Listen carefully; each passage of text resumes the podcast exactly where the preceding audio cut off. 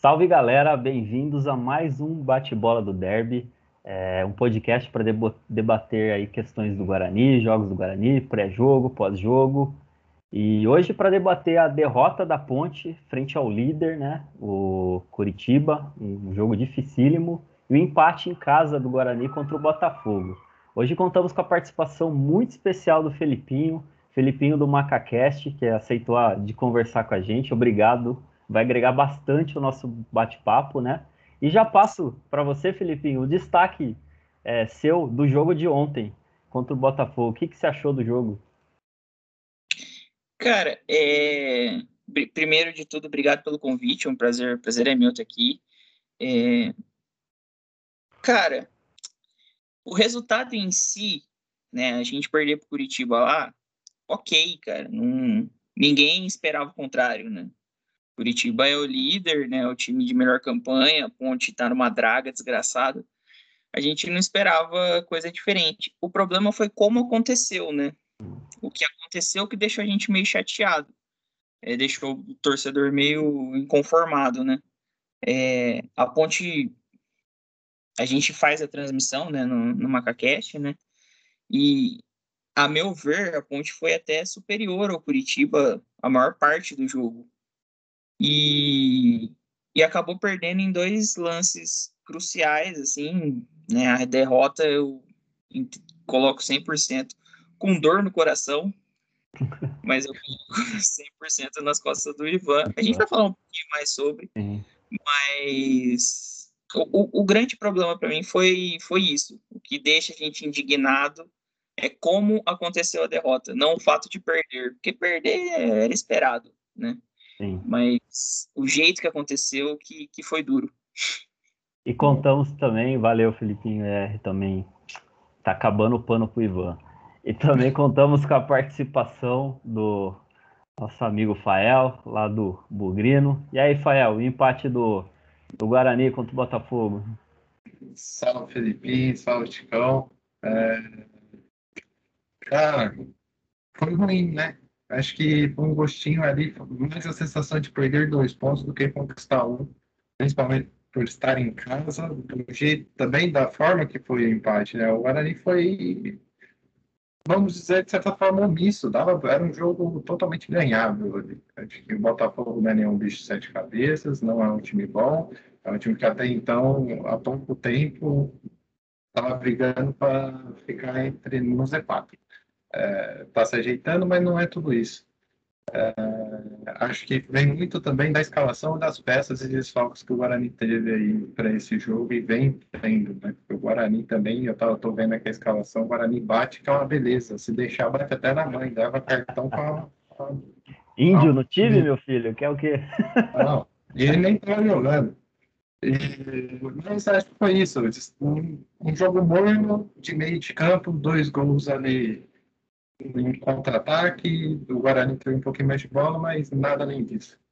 É isso. Então a gente vai debater também aí o empate do Guarani contra o Botafogo. Então desde já eu peço para vocês, se tiver no YouTube, se inscrever, dar aquela moralzinha pra gente, curte, isso compartilha aí. com o amigo Ponte Pretano, com o amigo Bugrino também. Se não torce para nenhum dos dois, pro cara, pro torcedor da capital para mudar de time, né? Quem sabe fortalecer a cidade de Campinas. E estamos também no Spotify. Acesse lá o canal Bate-Bola do Derby. E Felipinho, então o Ivan, que é o, um, do, um dos principais né, jogadores da Ponte, se não até pouco tempo o principal. É, você acha que a, a falha, as falhas do Ivan, porque ele vem falhando aí costumeiramente, né? Você acha que é por falta de ritmo de jogo que ou não sei? Que qual é a sua opinião? Cara, eu acho o Ivan um goleiro com potencial assim de jogador de seleção, não à toa. Ele foi convocado, ele seria o goleiro da seleção olímpica, né? Ele chegou a ser convocado para o amistoso na pré-pandemia, né? Ele acabou sendo cortado por causa da, da pandemia, é, naquela primeira parada ainda do futebol. Não que a gente tenha saído da pandemia, né? Estamos ainda. É, sim, bem parada. claro, né, pessoal? É, e, e, eu acho que ele tem um nível absurdo. Só que eu acho que, primeiro, é nítido que ele tá fora de ritmo, ele ficou aí sete meses parado, né? É bastante tempo, ainda mais para goleiro, porque o goleiro ele tem a questão da explosão, né? O goleiro ele não fica o tempo todo ativo no, no jogo, né? Ele é acionado Sim. em momentos pontuais. Então, o goleiro precisa muito mais de ritmo de jogo do que um atacante, por exemplo, né? Porque o atacante ele tá ativo, ele consegue recuperar o ritmo um pouquinho mais rápido do que o goleiro em si. Então é nítido que ele tá fora. Ele voltou porque o Igor não tem condição, né? não, não conseguiu se sustentar na posição. E, e até por isso acelerou o retorno do Ivan.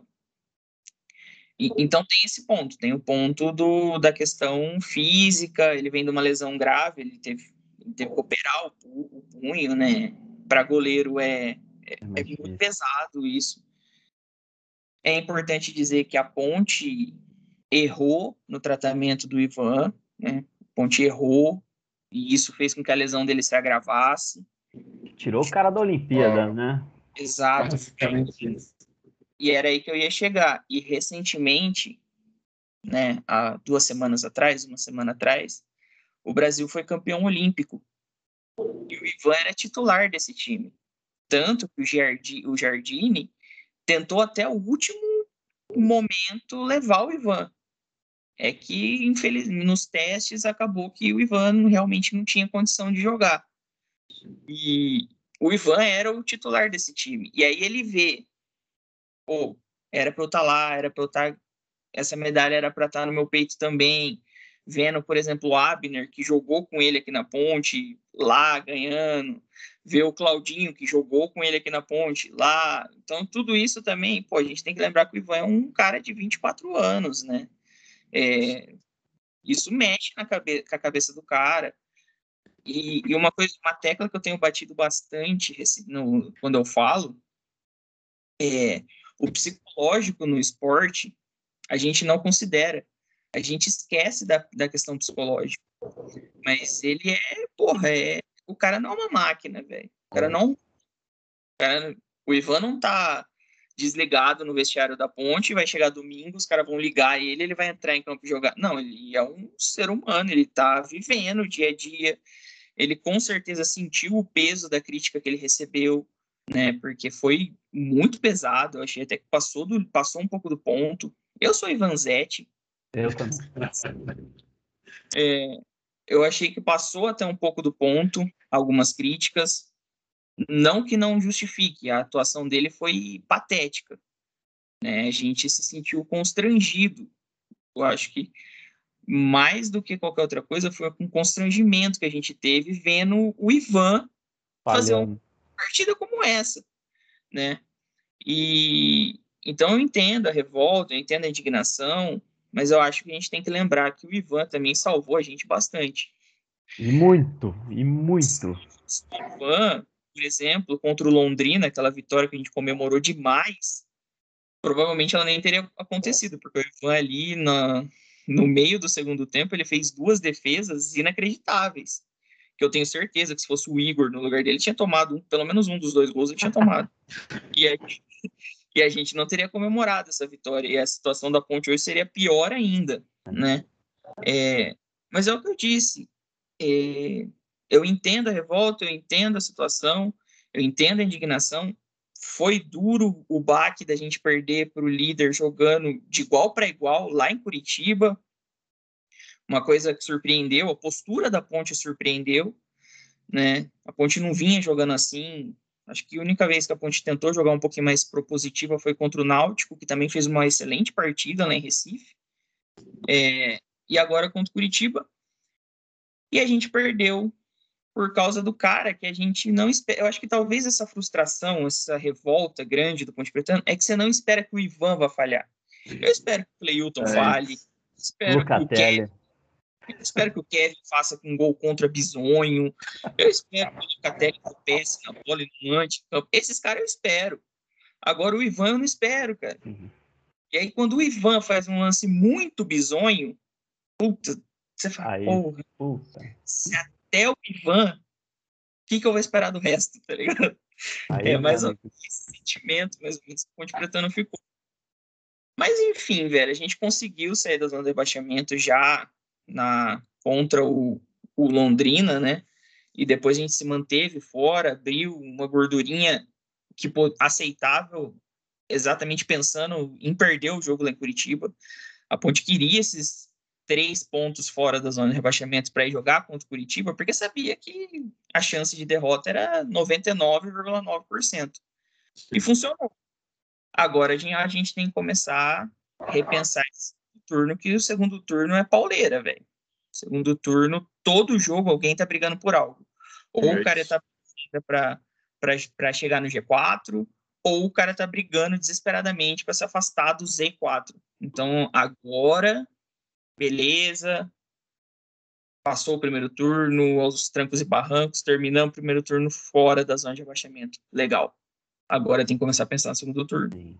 Segundo turno é outro campeonato. E se a ponte não se posicionar, né, não se reforçar, não se estruturar, é, o que até o momento parece que não vai acontecer. É, a gente. Porque se a gente mantiver, por exemplo, 33% de aproveitamento no segundo turno, você cai. É, é, cai. É, não tem como. A ponte tem que. A ponte tem, a ponte tem que, no mínimo, jogar esse 40% para escapar ainda na rabeira, na, brigando.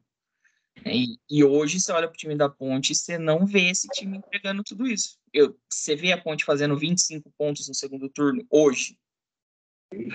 Difícil.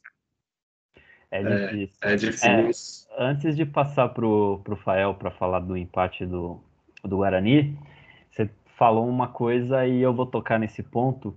É, você acha que o torcedor ponte pretano ele cobra? Eu tenho essa sensação, é uma opinião minha que o Ponte Pretano ele cobre muito mais do pessoal formada na base da Ponte do que em jogadores comuns. Eu vi isso contra o Adrianinho, eu vi isso com o Abner, o Emerson. Nossa, o Emerson quando surgiu, o que eu via de corneteiro em cima dele do Emerson.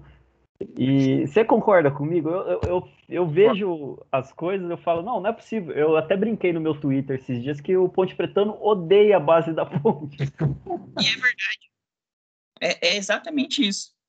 O Ponte Pretano, ele, a gente vem de uma cultura reveladora. A Ponte sempre foi um time que revelou muitos jogadores. O Guarani também, né? São dois times que sempre revelaram muitos jogadores, colocaram jogador em seleção em Copa do Mundo, né? A Ponte teve em 74, 78, a dupla titular da Copa do Mundo foi formada na base da Ponte. A defesa da seleção era o, o goleiro, os dois zagueiros e o lateral reserva eram formados na base da ponte. Assim como depois o Guarani teve Luizão, que foi pentacampeão do mundo, foi revelado aqui, é, Amoroso, Elano, tantos caras que foram. Então, gente, os dois times da cidade vêm de uma cultura reveladora, vêm de uma cultura formadora. A única diferença que eu percebo é que o time mais expressivo da história da Ponte, que é o time de 77, todo Ponte Pretano fala de 77. Eu não vi, mas eu, parece que eu vi, porque todo dia se escuta essa história. Era um time, em sua grande maioria, formado por jogadores da base, jogadores revelados aqui. E, e foi um time que resolveu a vida da Ponte. Porque a Ponte não tinha estrutura para montar um time competitivo num paulista que naquela época valia infinitamente mais do que vale hoje, era praticamente o campeonato que todo mundo queria disputar, era o estadual. A Ponte não tinha como montar um time competitivo e catou os moleques de 69, né, que é o ano que a Ponte foi campeã da, da divisão de acesso, né, em 69, catou essa molecada e usou esses caras para montar a estrutura do time de 77, né? Trouxe Marco Aurélio, Vanderlei, Paiva, tal, caras já com um pouquinho mais de rodagem, tá? mas o grosso do time da Ponte era formado na sua base. E a gente cresceu com esse patamar. Sim. O, o cara, o moleque da base vai entrar e vai resolver meu time. O Ivan vai entrar e vai resolver meu time. O Abner vai entrar e vai resolver os problemas da Ponte. E, e assim por diante. O Emerson, né, o Emerson, inclusive, teve o um jogo contra o Atlético Mineiro aqui, que ele errou num recuo de bola, a Ponte toma o gol e o estádio inteiro vaiou o Emerson. Eu lembro desse jogo. Eu só lembro de uma vaia tão pesada uma vez que eu escutei a só sonora do estádio é, do jogo do Diego Costa pela Copa, é, na, na, Copa do Mundo de 2014, que ele jogou pela Espanha, né? Que ele abre mão de jogar pela, pelo Brasil, joga pela Espanha, e o estádio inteiro vaiava ah, ele. A cada né. Toda vez que ele tocava na bola. A única outra vaia que eu lembro parecido que eu escutei, cara, foi essa do Emerson. Cara, o pau quase quebrou no estádio. Nossa, foi uma desgraceira. E hoje o cara tá aí, velho. Lateral do Barcelona, grandes chances de jogar a Copa do Mundo de 2022, grandes chances até de ser titular numa Copa do Mundo. E, e aqui era rechaçado. O Abner está no Atlético Paranaense e, e o Atlético recusou uma oferta de 15 milhões de euros pelo Abner. Os caras recusaram, falou, não, ele vale mais. Se for para receber isso, eu vou deixar ele aqui. e, e a torcida da Ponte tem esse problema. E tirando esses caras de destaque, a gente tem outros jogadores que, medianos, né? Que saíram daqui despejados. Eu sempre cito o Rossi, por exemplo. Sim. O Rossi, cara. Era motivo ponte... de piada, né, Felipinho? É. Todo mundo zoava, era motivo de. Lionel Rossi, não sei. É. A ponte acabou com a carreira dele. O Rossi teve que ir lá para o São Bento jogar Série C para recomeçar a carreira dele e hoje o Rossi tá aí no Bahia, cara, jogando Série A, ídolo com os caras. Pergunta pro torcedor do Vasco se ele não queria o Rossi no time dele hoje. É. Pergunta pro torcedor do Internacional se ele não queria o Rossi no time dele hoje. Times que ele passou. Pergunta pro cara do Bahia se ele quer que o Rossi quer, quer devolver o Rossi para nós. Não quer, cara. E aqui ele era um lixo, ele entrava em campo, todo mundo falava: esse moleque é louco, não é jogador, é inacreditável e tudo mais a torcida da Ponte realmente tem uma é, uma tradição.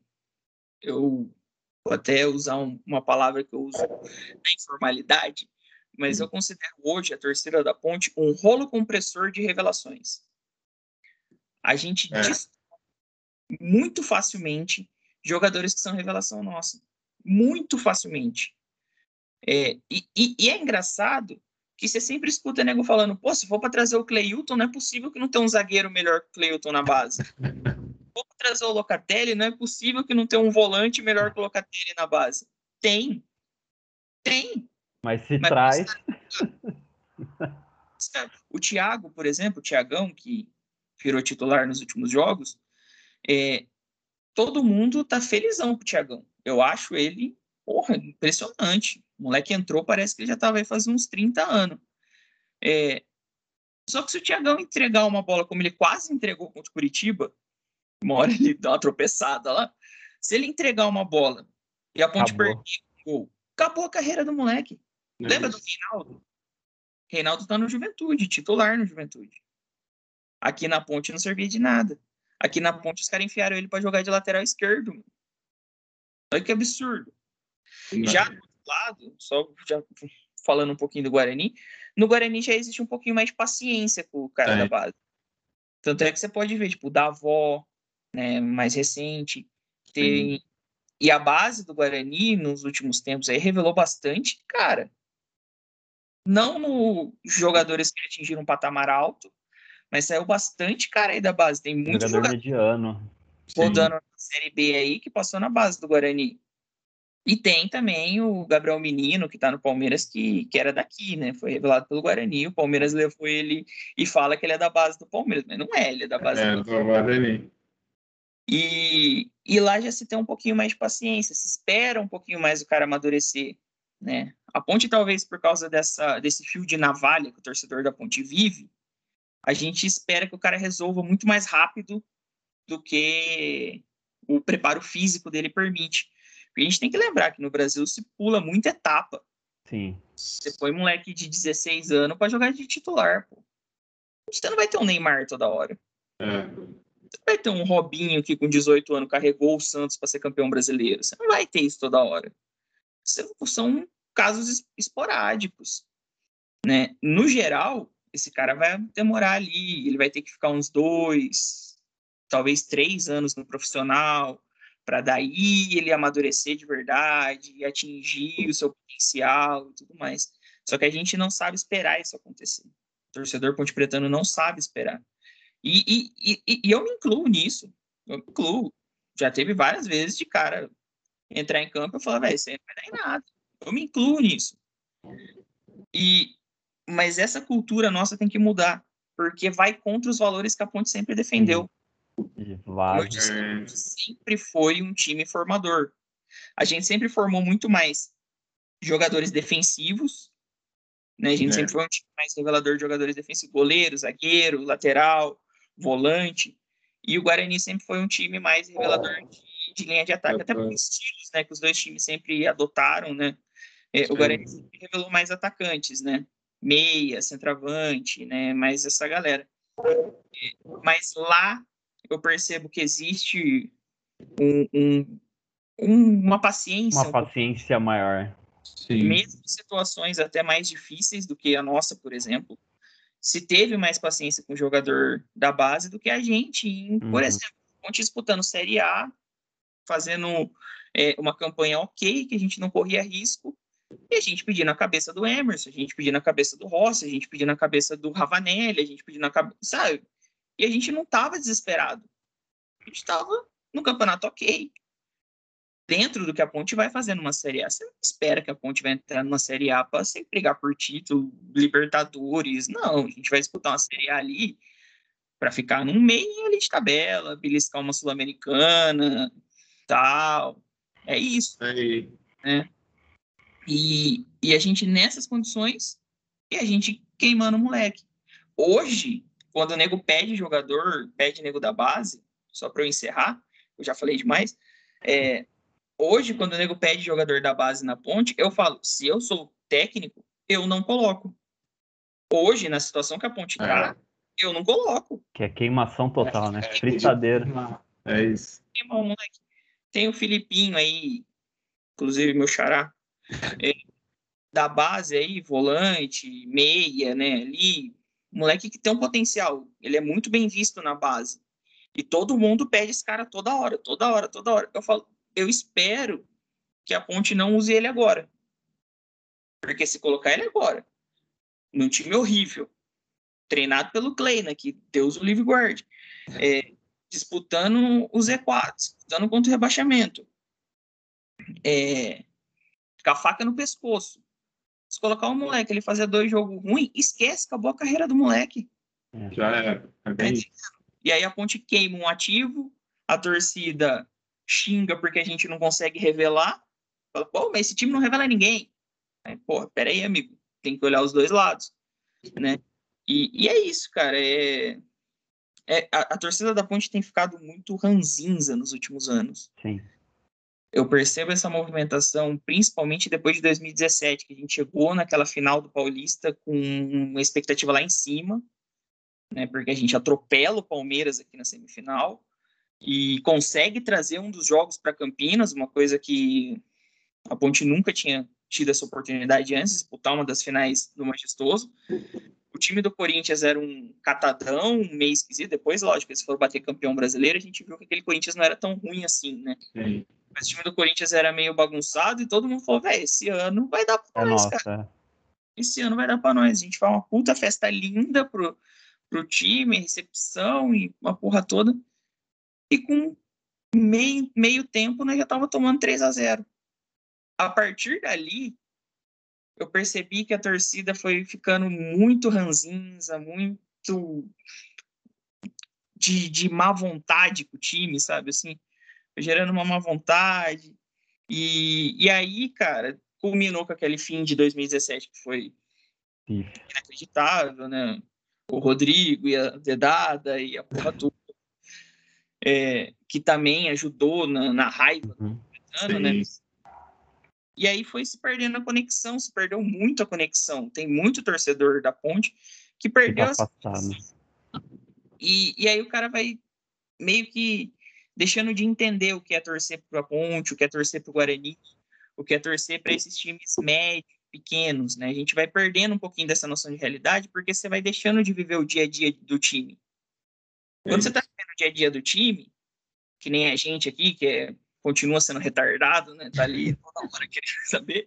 E sofrendo todo jogo. Você vai entendendo o tamanho. Você fala assim, não, a, a realidade da ponte hoje não é brigar para subir na Série B. A realidade da ponte hoje é brigar para se manter. A gente vem de três paulistas seguidos brigando para não cair. Sim. Então a nossa realidade mudou. A realidade da ponte hoje está em outro patamar.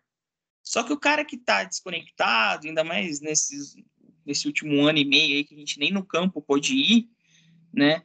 É, a gente foi perdendo um pouquinho essa noção. A gente foi se afastando e foi desentendendo. Falou assim, não, peraí. É, hoje, para a Ponte contratar um cara, já é mais difícil do que era dois anos atrás. Hoje, para a Ponte convencer um cara a vir jogar aqui, já não é mais aquele mamão com açúcar que era até pouquinho tempo atrás. A gente tem que re reentender né, a realidade da Ponte. E o torcedor ponte pretano, principalmente porque a gente ficou mal acostumado nos últimos anos aí, né? É, a gente, sei lá, desde 2008, a gente vem numa sequência olhando sempre para cima, é. né? A gente vem em 2008, a gente disputa a final, uma coisa inacreditável, a gente disputa a final do Paulista, 2011 vem o acesso, 2013 a Sul-Americana.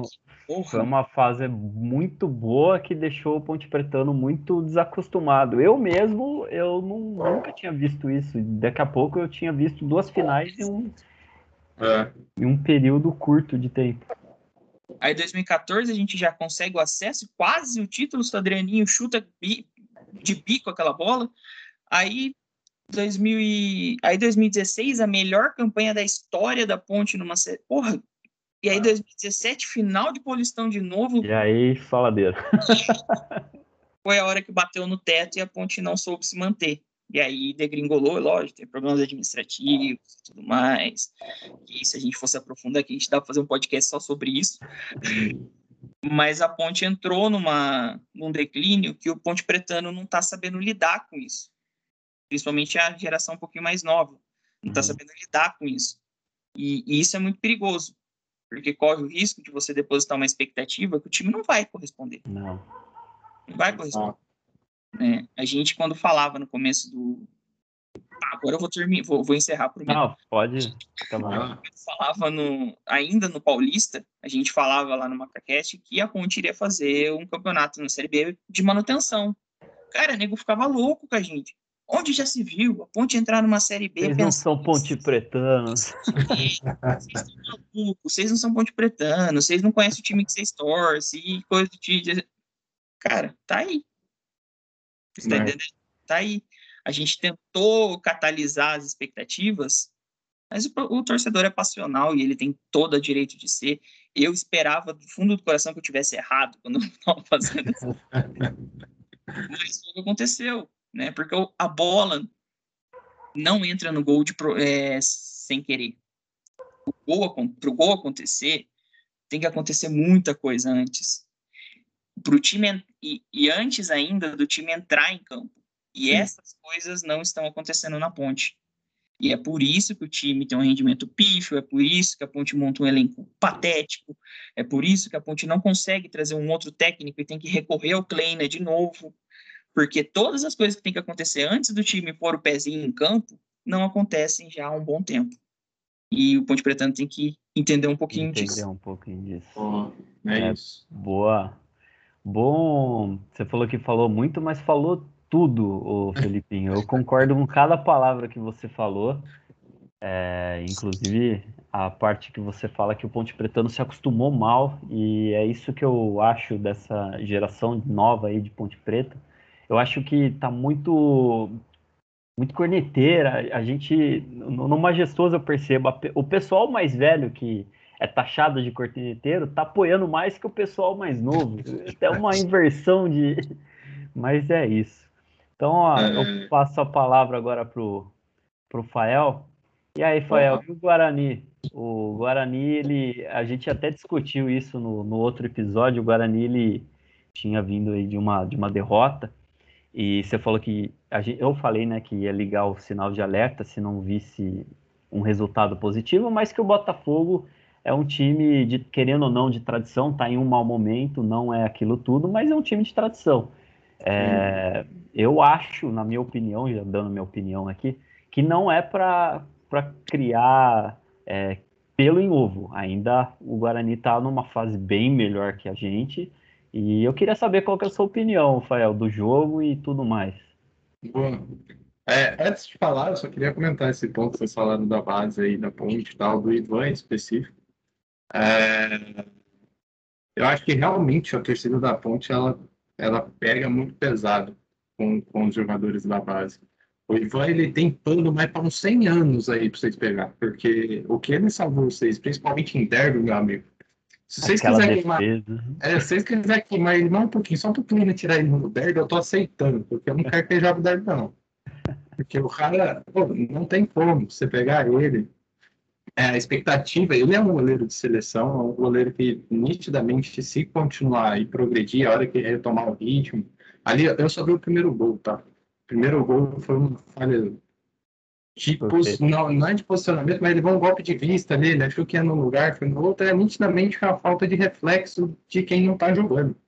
Uh, que deixa uma lesão grave, igual o Felipe falou, a Ponte fez, cagou no, no tratamento dele, é, tirou o cara da Olimpíada, etc. Eu acho que a desmotivação, criticá-lo agora vai desmotivar mais ele do que ajudar e muito provavelmente vai a situação pode piorar e se agravar. Uh, eu acho que realmente a torcida da Ponte está, para quem acho que se acostumou mal nesse sentido, que é o contrário nosso, né? O nosso né, estava na pindaíba desgraçada, então a gente não tinha muito o que fazer. Tem, tem que apostar em quem? Tem que apostar na Série C. Vamos trazer o Watson, que é aqui da base, põe ele para jogar aí, porque não tem dinheiro para pagar alguém. É, nessa até quem é jogador também, mas foi uma questão de necessidade. E, mas realmente nós acabamos tendo um pouquinho mais de paciência. A gente vê o Renanzinho. O Renanzinho está três anos no time titular, desde o Carpini. Até antes do Carpini, ele subiu junto com o Davó. O Davó, de certa forma, estourou com o Carpini, mas o Renanzinho ainda não. Mas está ali. Eu acho que ele tem que jogar. Ele é muito melhor do que o. Ele é mais produtivo, vamos dizer assim, do que o Maxwell que estava entrando no jogo, por exemplo. Né? E o Guarani tem espaço para usar esses caras, não sei porque o Daniel Paulista não usa, não usa eles. Tá? Mas só queria deixar esse registro, porque realmente o Ivan ele tem pano para queimar e, ele é um ótimo goleiro, não tem porque.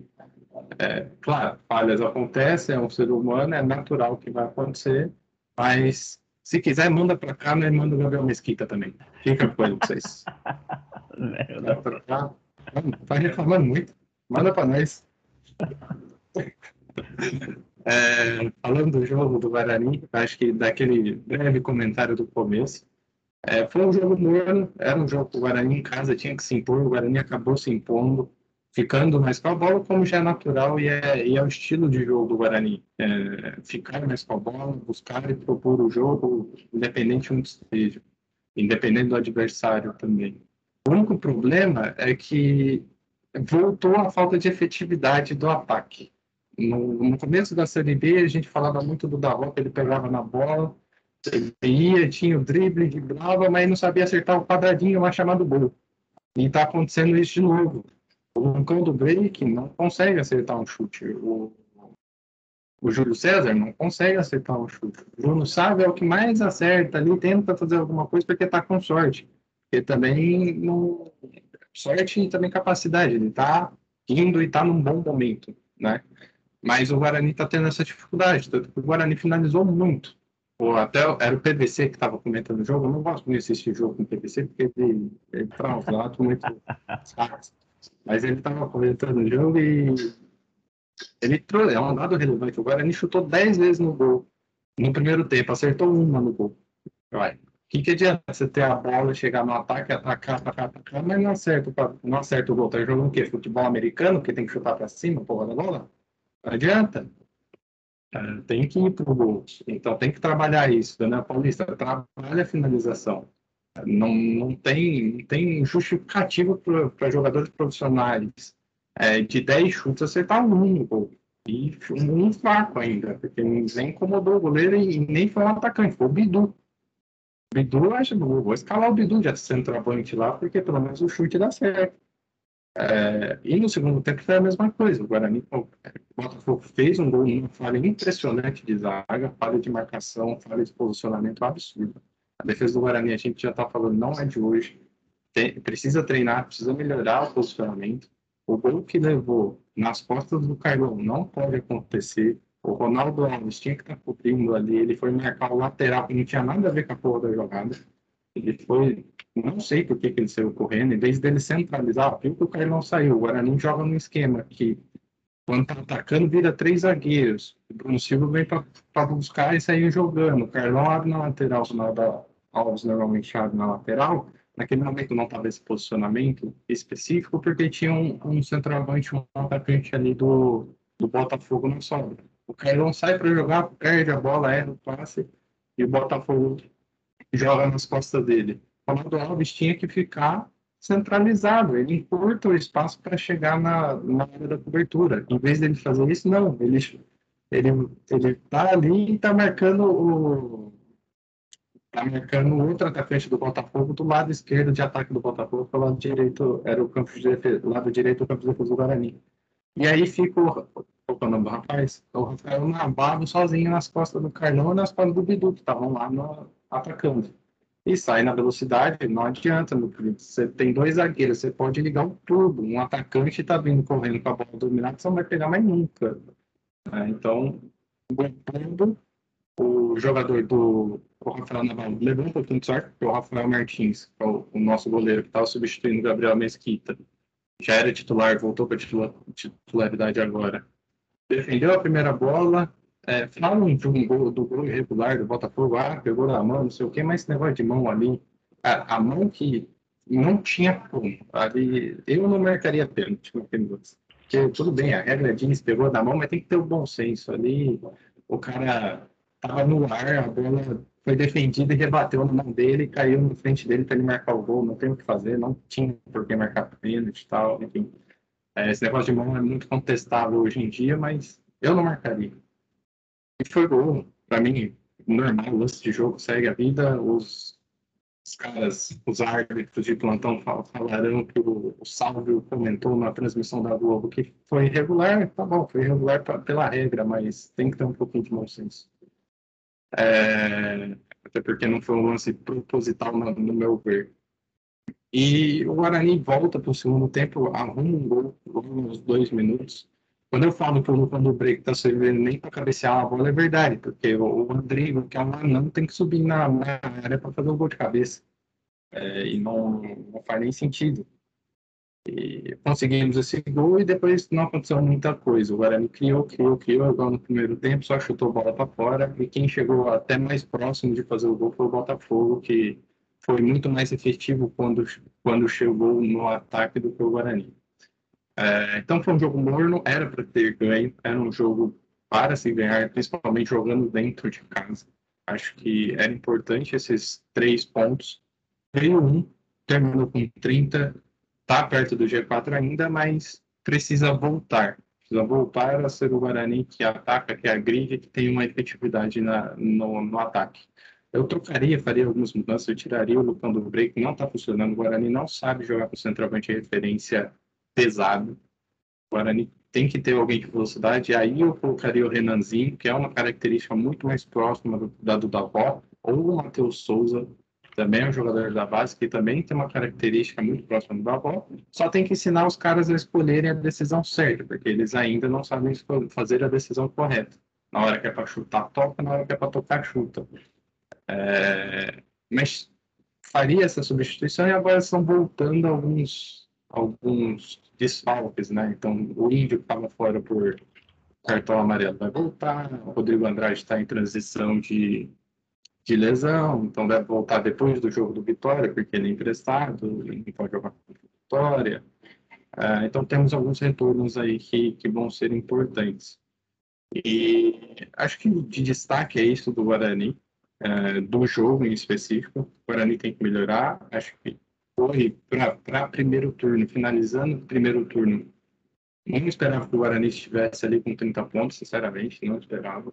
Acho que, apesar de estar mais estruturado do que a Ponte, a gente percebeu nitidamente que o Guarani a situação se inverteu em Campinas, né? Financeiramente, o Guarani aparenta estar mais saudável do que a Ponte hoje, algo que há dois anos atrás eu não falava. O Guarani estava sofrendo lá com, em 2014 com o leilão do estádio. Inclusive, um monte de clube está sofrendo agora. O Vasco vai, quer dizer, não está em leilão, mas já chegou a conta para o Vasco lá, uns 100 milhões. O União Barbarense também chegou a conta. Então, é, hoje se inverteu essa situação da saúde financeira. Apesar disso, o Guarani estar mais controlado e ter uma, uma gestão um pouco melhor, um planejamento um pouco melhor, não, não, não imaginava que o Guarani estaria nessa colocação. Eu esperaria ali décimo terceiro lugar, tá brigando, mas nem tanto pro, pro, pro G4. Acho que tá, terminou muito bem, o trabalho do Daniel Paulista vem muito bem. É um cara que chegou desacreditado, eu mesmo, a hora que contrataram o Daniel Paulista, eu falei, cara, o que, que o Guarani tá arrumando? Mais um, vamos lá, lá ao dois, vamos cair para a Série C de novo. Mas não, ele tá, tá muito bem. Eu acho que foi foi uma grata surpresa o trabalho dele, o jeito que ele está tá fazendo o trabalho, está conduzindo o elenco, está conduzindo o grupo. É, a gente vê que tem um trabalho estruturado por trás e, e, é muito importante, né? Algo que a Ponte acabou não fazendo, que, que até vocês comentaram. O que o Guarani acabou fazendo por trás para chegar nessa pontuação que ninguém imaginava foi melhor que o da Ponte, que não planejou, trouxe reforços não manteve uma base, é, contratou um monte para a Série B, trouxe o, o Kleina, que é, teve que recorrer ao Kleina, não tinha outra expectativa, não tinha outra alternativa. alternativa, isso. E, e é um resultado muito bom, acho que um, um final de turno muito positivo para o Guarani, né, e importante. É, agora, enfim, acabei falando da saúde financeira do Guarani, não sei se vocês viram, que a notícia agora, fiquei até que era uma coisa que eu tinha cobrado, eu acho que em algum podcast para trás, que era a resolução do caso da Magno, né? Porque os caras compraram um terreno e até hoje né, não via nada. Então saiu essa semana um projeto de arena no Guarani, que a Magno, pelo acordo, tem que dar arena, sem treinamento clube social para o Guarani, tem que construir. É, um acordo feito na Justiça do Trabalho, etc., além das parcelas mensais que eles pagam, mais de 350 mil. Então, saiu essa semana, não sei se vocês viram, uma área até que bonitinho o projeto, projeto bonitinho. O único ponto é que vai ficar, não fora de mão, mas vai ficar no meio da bandeirante, né? E é um ponto que tem que se pensar, porque não tem mais nada do lado, é só rodovia e mais. Existe, uma, uma possibilidade de do Guarani não usar esse terreno, né? Usar um outro, né? Existe. Né? É. é que eu acho que vão acabar dois, porque no projeto eles, a arena é igual a fonte, é, fonte luminosa no mesmo, nos mesmos moldes, então 12 mil lugares. Se usarem o terreno, eles conseguem aumentar a capacidade para 25. Mas também não sei qual vantagem aumentar, aumentar a capacidade de, de uma nova arena do Guarani para 25 mil lugares, sendo sincero. A não ser que comece a trazer artista internacional. Porque nós não vamos colocar 25 mil negros. Não tem. Nem deve colocar hoje no grupo de ouro. Coloca 15, 18. É, cara, não sei se precisa. Então, é, mas aí, se usar o terreno, tem essa possibilidade de aumentar para 25 mil lugares. Se não usar o terreno, tiver que comprar um terreno novo, aí vai, vão ser os 12 mil lugares.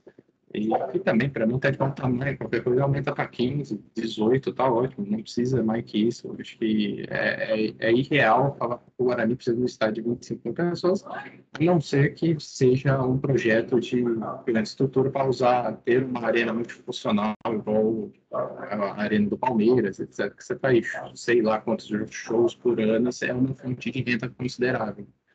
É, seria importante para o Guarani. É, eu acho que os, esses são os principais destaques do Guarani, acho que da semana é isso. Pra, espero um segundo turno que seja tão bom quanto o primeiro, porque se for tão bom quanto o primeiro, há grandes chances de estar na última rodada brigando pelo acesso. E eu acho isso extremamente importante e, e bacana para o Guarani. Apesar de que, na minha opinião, se subir vai bater e voltar, porque você vai pegar o Flamengo, você vai tomar oito.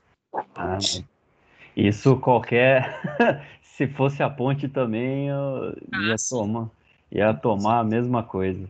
É, você comentou, Fael, que não esperava, né, que o Guarani fosse tão bem. Ele, se o campeonato terminasse hoje, se fosse só um turno, o Guarani terminaria em sexto lugar, né, a três ah, pontos do G4.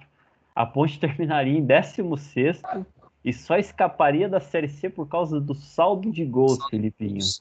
Você esperava, você comentou que esperava que a gente ia brigar ali é, lá embaixo na manutenção, mas você achava que era, ia ser tão sofrido assim? Eu, eu sinceramente, é, eu vi o Campeonato Paulista, via como, como foi sofrido também, mas eu sempre falei, não, na Série B tem times piores e, e sinceramente, olhando jogador por jogador, eu não acho que a Ponte tem um time de rebaixado mas jogou para ser. E qual que é a sua opinião? É, correspondeu a sua, expectativa? Você achava que era, ia ser sofrido assim? Não, é, só, só antes de te responder, o, hoje eu vejo no Guarani uma coisa bem próxima do que aconteceu com a Ponte no, na Série B do ano passado. Sim. A Ponte tinha um time que controlava a bola, fazia muito gol, foi o melhor ataque do, Obrigado da Série B, é, porém tomava muito gol e é. acabou sendo o segundo pior, a, a segunda pior defesa, é. a gente foi melhor que o Oeste, que foi o time que caiu no primeiro turno. É, e, e, acabou que isso aí foi o que sacramentou da gente não conseguir o acesso. A Ponte até chegou ali, faltando quatro, cinco rodadas ainda com expectativa, mas a gente sabia que não ia subir. Sim. Mas muito por causa dessa questão do desequilíbrio. A gente falava muito sobre isso, um desequilíbrio no time, um ataque muito bom, muito efetivo, é, criava, a Ponte era um dos times que mais criava chance de gol no campeonato, foi o melhor ataque, porém sofria muito gol, né? Tomou goleada em casa também, né? Teve aquele 5 a 0 para o Chapecoense, um absurdo. Teve um 3 a 0 para o Juventude aqui também. Tomou algumas goleadas em casa por causa desse desequilíbrio talvez, se o Guarani, eu espero que não aconteça, mas se o Guarani encontrar esse equilíbrio, tem é. muita chance de, de subir, cara. Muita chance. Sim. É, eu acho que é, é, quase, vamos lá, com o Ronaldo Alves na defesa, eu acho que não vai dar muito certo aí. Pra ser sincero. Eu, eu, eu subiria não, mas falando a verdade, agora a gente tem, tem três zagueiros da base lá que falam que é muito bom. A gente tava até comentou, o Felipe até comentou do, do rapaz tal, de subir na ponte que não subiria eles agora. Cara, por que não dá uma chance para um cara desse? Porque o Guarani não tá em um mau momento. Tá numa fase boa. Numa fase boa. É uma hora boa de você testar. Vai testando, claro, não precisa colocar o cara para ser titular a vida inteira. Mas, mano, que, que custa colocar ele para jogar na metade do segundo tempo para frente, ao invés de você colocar um turninho no meio de campo? Faz um teste, né? Faz, Faz um, um teste. Pô, você, o que eu fiquei indignado ontem, ele começou com o Tony jogando. O Tony, a gente sabe que não é um. Pô, ele pode. Algum tempo, o Rock Júnior estava comentando, falou que gostava muito do futebol do Tony. Eu falei, velho, algum tempo atrás, eu acho que quando ele estava no juvenil, você poderia ter gostado. Mas agora não faz sentido você falar, porque ele não consegue correr, ele está numa certa idade, acho que também não ajuda ele. É, ele nitidamente não tem força muscular, você vê que ele não consegue bater no gol, quando ele vai no gol vai extremamente fraco, o goleiro deve dar risada, porque ele pega aquilo lá com a facilidade que é absurdo. E, e deixou o Pedro Acosta, que é um volante de origem, então ele é mais um meio. O Pedro Acosta é um balão de origem, é da base. Deixa o menino começar jogando. Tem que absorver ele. O moleque, ele, ele faz do treino, que ele não consegue ser marcar melhor que o Tony. O Tony não consegue marcar. Ele precisa de um líder. Pô, tem um líder lá, é o Bruno Silva, tem todo mundo lá. Então, acho que é um momento bom para testar. E e ele não testa, esse é um problema. Eu acho que é o que a gente tinha bastante com o Felipe Conceição e Carpini era isso. Ele apostava e bancava os garotos. Felipe Conceição bancou Matheus Lute, que no derby. Ele tinha ninguém para Ele colocou o moleque da base com 17 anos, que estava treinando de medo, mas vamos por nós fez o gol ainda. Ainda fez o gol, é. Fez o gol. O Guarani estava tava numa ascensão, estava num momento bom com, com o Felipe Conceição e é mais ou menos parecido agora. Então, que está mais estável, você tem um time mais estável, dá para colocar. E ele não insiste com o Ronaldo Alves e com. O Carlão até é bom jogador, mas o Ronaldo Alves, porra, não dá. Ele já mostrou que não dá. Ele falha defensivamente em posicionamento. O Rock Júnior deu, deu uma, uma de comentar na hora que ele comentou na hora do gol. Ele deu uma aula o Velas falhando cobertura, o cara aquilo que a gente já falou. Então, moleque, testa o moleque. É melhor você falhar com o moleque que já vai falhar do mesmo jeito, fale com o moleque da banda. Pelo menos que tá tentando alguma coisa e tem amor à camisa que ele veste, ele vai tentar crescer, já não vai ter uma carreira levemente consolidada, né? Ele vai crescer e vai querer melhorar sempre. Então, é isso. E a gente fez um, um tier list, né, lá no MacaCast, logo no, no pré-jogo da primeira rodada da, da Série B, e a gente elencou quais os times a gente achava que seriam rebaixados quais times brigariam contra o rebaixamento, quais times ficariam naquele meio de tabela que não vai nem volta, sabe? Aqueles. Quais times brigariam pelo acesso, quais subiriam e qual seria o campeão da Série B. Naquele momento, a gente colocou o Curitiba como candidato ao título. Né? A gente, acertando. a gente colocou o Guarani na briga pelo acesso, naquele momento. Acertando. E a, galera no comentário ficou puto com a gente, mas a gente E a gente colocou a ponte entre os times que brigariam contra o rebaixamento, mas que tanto a ponte quanto o Guarani, quanto o Botafogo, né, que foi um outro time ali que a gente colocou também, que até chegaria a brigar, mas ficaria no meio de tabela. A gente imaginou que esses times ficariam no meio de tabela. Né, a gente em, em, em, situações opostas, né? Por exemplo, Guarani no meio de tabela, mas olhando para cima, né? E a Ponte no meio de tabela, olhando para baixo. Uhum. A gente imaginava, né? Que a Ponte iria lutar e não seria uma Série B tranquila para o Ponte Pretano, mas não que seria uma Série B desesperadora, que ele está sendo. É, porque olhando elenco, o elenco da Ponte, nome por nome, a Ponte não tem, tem, tem é fácil a gente aqui, em, sei lá, dois minutos que a gente pensar, a gente achar dos 20 times da Série B, pelo menos quatro piores do que a Ponte. Quatro Como? elencos piores do que a Ponte. Tranquilo. Tranquilamente a gente encontra. Não que o elenco da Ponte seja muito bom, mas eu tô falando que tem gente muito pior. O problema é que a Ponte, até seis rodadas atrás, jogava o pior futebol da Série B. Sim. Jogava o pior futebol. A ponte se justificava a ponte estar na lanterna ou na vice-lanterna. Não tinha como você falar, não, não faz sentido, é muito azar. Não, a ponte era ruim mesmo, o time jogava mal, o time não rendia em campo, o time foi atropelado pelo Remo dentro de casa. Né? Coisa que você não pode admitir. Por melhor que seja a fase do Remo desde que o Conceição assumiu lá, você não pode admitir que o Remo venha, venha aqui em Campinas e atropele a ponte. Entendeu? É, e a ponte foi atropelada pelo Remo e coisas do tipo. Então a ponte jogava o pior futebol da Série B. Uns, de, eu, eu, considero ali o jogo contra o Náutico. Uma virada ali, né? Deu uma, uma meia virada de chave, vamos dizer. Não virou de vez, né? Mas já deu, já conseguiu enxergar. Peraí, peraí já está começando a existir um padrão de jogo. Você já começa a entender que o Kleina tá. As ideias que o Kleina está querendo colocar em campo, como a ponte deve se portar e tudo mais. E, e a partir dali, né, a ponte começou a jogar um longe do que se espera, mas a Ponte já começou a apresentar um futebol.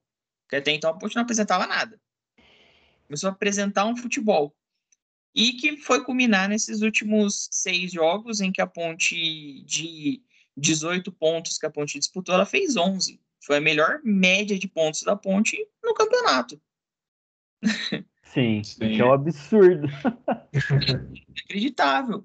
Né? E, e as derrotas que a Ponte teve você ainda consegue relevar, porque a Ponte perdeu para o Curitiba, lá no Couto Pereira, e perdeu para o Botafogo, lá no Rio, num dois jogos de tardes extremamente infelizes do time, em que a Ponte até foi melhor em vários momentos nos dois jogos, mas são derrotas que a gente fala, beleza, esses jogos poderia perder, né? E, e aí eu acho que a Ponte termina o primeiro turno dando uma certa esperança para o Ponte Pretano de ter um pouquinho mais de paz para o segundo turno, muito pela briga que foi a batalha que foi o jogo contra o Londrina, aquela vitória, um gol no último lance, né? E, e muito pelo futebol apresentado contra o Curitiba. Não o resultado, mas o futebol. Então você fala assim, não, peraí, esse time tem alguma coisa. Dá para a gente pensar em ter um segundo turno um pouco mais sossegado. Ainda é complicado, a gente tem um começo de, de turno puxado né, pega o Brusque aqui, aí depois sai para jogar com o Vasco, aí tem o Derby logo na quinta rodada. Então, assim, é um começo de turno bem puxado. Mas terminou um primeiro turno subindo, né, em crescente. Pelo menos tem um alento para o Ponte Pretano. E só para falar uma outra coisa que eu lembrei do Guarani, é, quando o Daniel Paulista foi apresentado, é, eu tenho um grupo lá que a gente fazia o Derby, até comentei com vocês, né? Uhum. E tem alguns bugrinos lá que a gente conversa. E, cara, eles estavam indignados. Quem que é esse é. Não sei que tem. E eu falei pros caras, eu e o Proco, né, que também faz também é do Macaqué, a gente falou, velho, é um bom nome. Pra Série B, ele é um nome interessante. Eu queria ele na ponte. Eu também queria ele na ponte. Aí, o Daniel Paulista sumiu e o Guarani teve um começo acima das expectativas, né? É normal essa oscilação, como eu disse, é normal, né? Tem um desequilíbrio no, no elenco, é, é, nítido, né?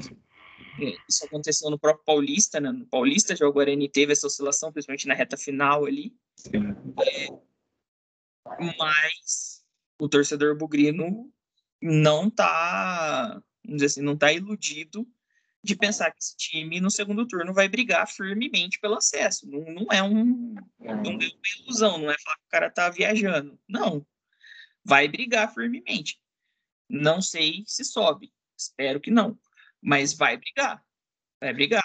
Ainda mais quando você vê outros times que talvez tinham uma expectativa maior do que o Guarani, como por exemplo o Goiás, o Vasco, é, esses times começam a patinar muito, e nessa hora o, o Guarani, que vem mantendo uma regularidade um pouquinho melhor que esses times, vai cavando seu buraquinho ali no meio, né? Porque pô, o Vasco conseguiu perder. Pô, fiquei puto com o Vasco. Perdeu do Londrina, meu. Vasco. Conseguiu isso, velho. Todo o Safira, pô. É, meu amigo. Tá achando que só. Fazer um pênalti no Safira para segurar o Safira. Porra, tá de brincadeira comigo. E tá essas pensando... situações vão custar muito caro. Por exemplo, eu achava que o Cruzeiro, esse ano, além de brigar, além de subir, iria brigar pelo título. Eu tinha certeza que o Cruzeiro ia brigar pelo título. falei, mano, o Cruzeiro, mas o Cruzeiro já subiu. falei, não é, não dá para acreditar que um time como o Cruzeiro vai ficar dois anos de Série B e, e sem subir. E pelo jeito vai ficar mais tempo, inclusive. Não, não eu tô achando que vai cair, viu? É, se bem que agora não cai, eu acho que mais difícil. É, acho que o, o Luxemburgo não cai. O Luxemburgo é. ele dá um jeito lá. E... Ele faz os paranauê dele lá e vai. Desde que assumiu, não perdeu mais, né? Desde que o Luxemburgo. É. Mas eu imaginava. E aí já é uma vaga que, teoricamente, já tá aberta, né? Porque a gente colocava esses times. Curitiba, Goiás, Botafogo, Vasco, Cruzeiro, a gente colocava esses times como os candidatos, né, os mais os mais fortes. E aí esses caras vão ficando pelo meio do caminho, vai abrindo espaço, cara. Vai abrindo espaço. Então, assim, o Bugrino, nesse momento, pode falar não. Você acha um absurdo você falar que o Guarani vai fazer 34, 35 pontos no segundo turno? Fez 30 Eu acho um absurdo. Não, acho que dá, dá para fazer. Dá para fazer. Acho que não pode acontecer igual 2017. 2017 nós cagamos bonito, né? 2017 foi feio. Foi feio, Mas virou mesmo, igualzinho. É, 64 pontos já, já é uma pontuação de acesso. De acesso. Sim. De acesso. E não é um, uma utopia. Né? Se a gente for pensar, por exemplo, 2018, a ponte, o, o Goiás subiu com 60 pontos 60 pontos. O Goiás subiu, a Ponte ficou em quinto lugar, não subiu por, por, por causa de, um, de uma vitória menos, né? É, 60 pontos. O Guarani já tem 30, tá ligado? Acho é. que a média de pontos vai ser um pouquinho maior, muito porque os times lá de baixo estão entregando muito ponto. Acho que vai ser, mas 64, 65 pontos já é uma pontuação de acesso. E dá para o Guarani brigar por isso. Assim como eu espero que a Ponte faça pelo menos, aí já é só de torcida mesmo, não consigo, pelo menos 25 pontos, cara. Não que a gente abrace aí pelo menos uns 25 pontos nesse segundo turno, que se você for pôr na, na balança, é quase uma campanha de acesso. É. Uma média de pontuação de um time que vai brigar para subir, que a Ponte não teve. A Ponte tem uma média de time rebaixado, 33% de aproveitamento. E precisaria ter essa média aí de fazer aí em torno de uns 25, 24 pontos para a gente ter um pouquinho de paz. Incluindo, é. respondendo a sua pergunta, eu achava que a Ponte ia brigar. Achava que a Ponte ia brigar contra o, contra o rebaixamento. Mas eu achava que a gente ia brigar um pouquinho mais assim, de longe, tá ligado? Puta, olha, é perigoso cair. Ah, mas não vai. Não essa coisa assim de a Ponte só sair realmente do Z4 nas duas últimas rodadas do, do primeiro turno. Eu imaginava isso. Agora imagine, eu tava brincando até no meu grupo ali de Ponte Pretano, Imagine se só existisse um turno, a Ponte jogando com Londrina, empatando o jogo, faz um gol naquele final ali. Meu, meu Deus, eu acho que metade de Campinas tinha tido infarto. Eu não sei se vocês chegaram aqui, mas a gente fez a transmissão desse jogo lá. Eu vi, sensacional. Aliás, já aproveito o espaço aqui. Sensacional. Foi genial aquilo. E, eu achei bacana que vocês postaram o vídeo em todas as mídias ali. Você e o Proco ali vibrando. E foi a reação de todo mundo. Eu tava no... Não tinha como. Eu tava ali no celular jogando joguinho. Eu tava jogando joguinho, que eu já tinha desencanado do jogo. Saiu o gol, meu amigo. Eu quase derrubei tudo ali, celular, foi tudo. Foi. Ali foi. Cara, ali não assim, a gente sempre deixa claro que a gente não é profissional. Ah. É um torcedor ali, assistindo o jogo e comentando e narrando e não sei o que tem. Mas a gente tenta, às vezes, dar um, ser um pouquinho mais comedido, porque entra torcedores do, do time adversário para assistir. Direto. Às vezes a gente bloqueia um monte que começa a encher o saco, mas entra. o cara vai lá. Então a gente tenta a gente deixa claro que a gente é Ponte Pretano, nem precisa, né? Mas é. a gente deixa claro que a gente é parcial, que a gente vai torcer para a Ponte. Mas a gente tenta manter ali um pouquinho de. Ser um pouquinho mais político, né? Político. Ah, mas ali não teve como, cara. Ali, a hora, que, a hora que o Moisés fez o gol. Cara, eu imagino se eu tivesse no estádio, cara. Eu acho que eu tinha pulado alambrado. Mano. jeito, assim, eu você ter uma ideia, eu só fui ver realmente qual foi a reação. Nossa, depois assistindo, fazendo, editando vídeo e tal, eu falei, mano, a gente saiu demais do corpo, tá ligado? Porque, demais. porra, foi inacreditável. Quanto tempo, eu nem lembro a última vez que a Ponte fez um gol no último lance, virada e tá, porra, nem lembro, velho.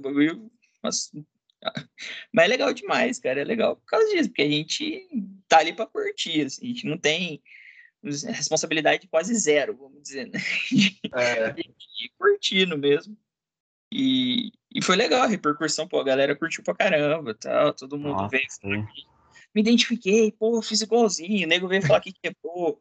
Teve nego que falou pra mim, ah, eu quebrei a mesa da minha casa,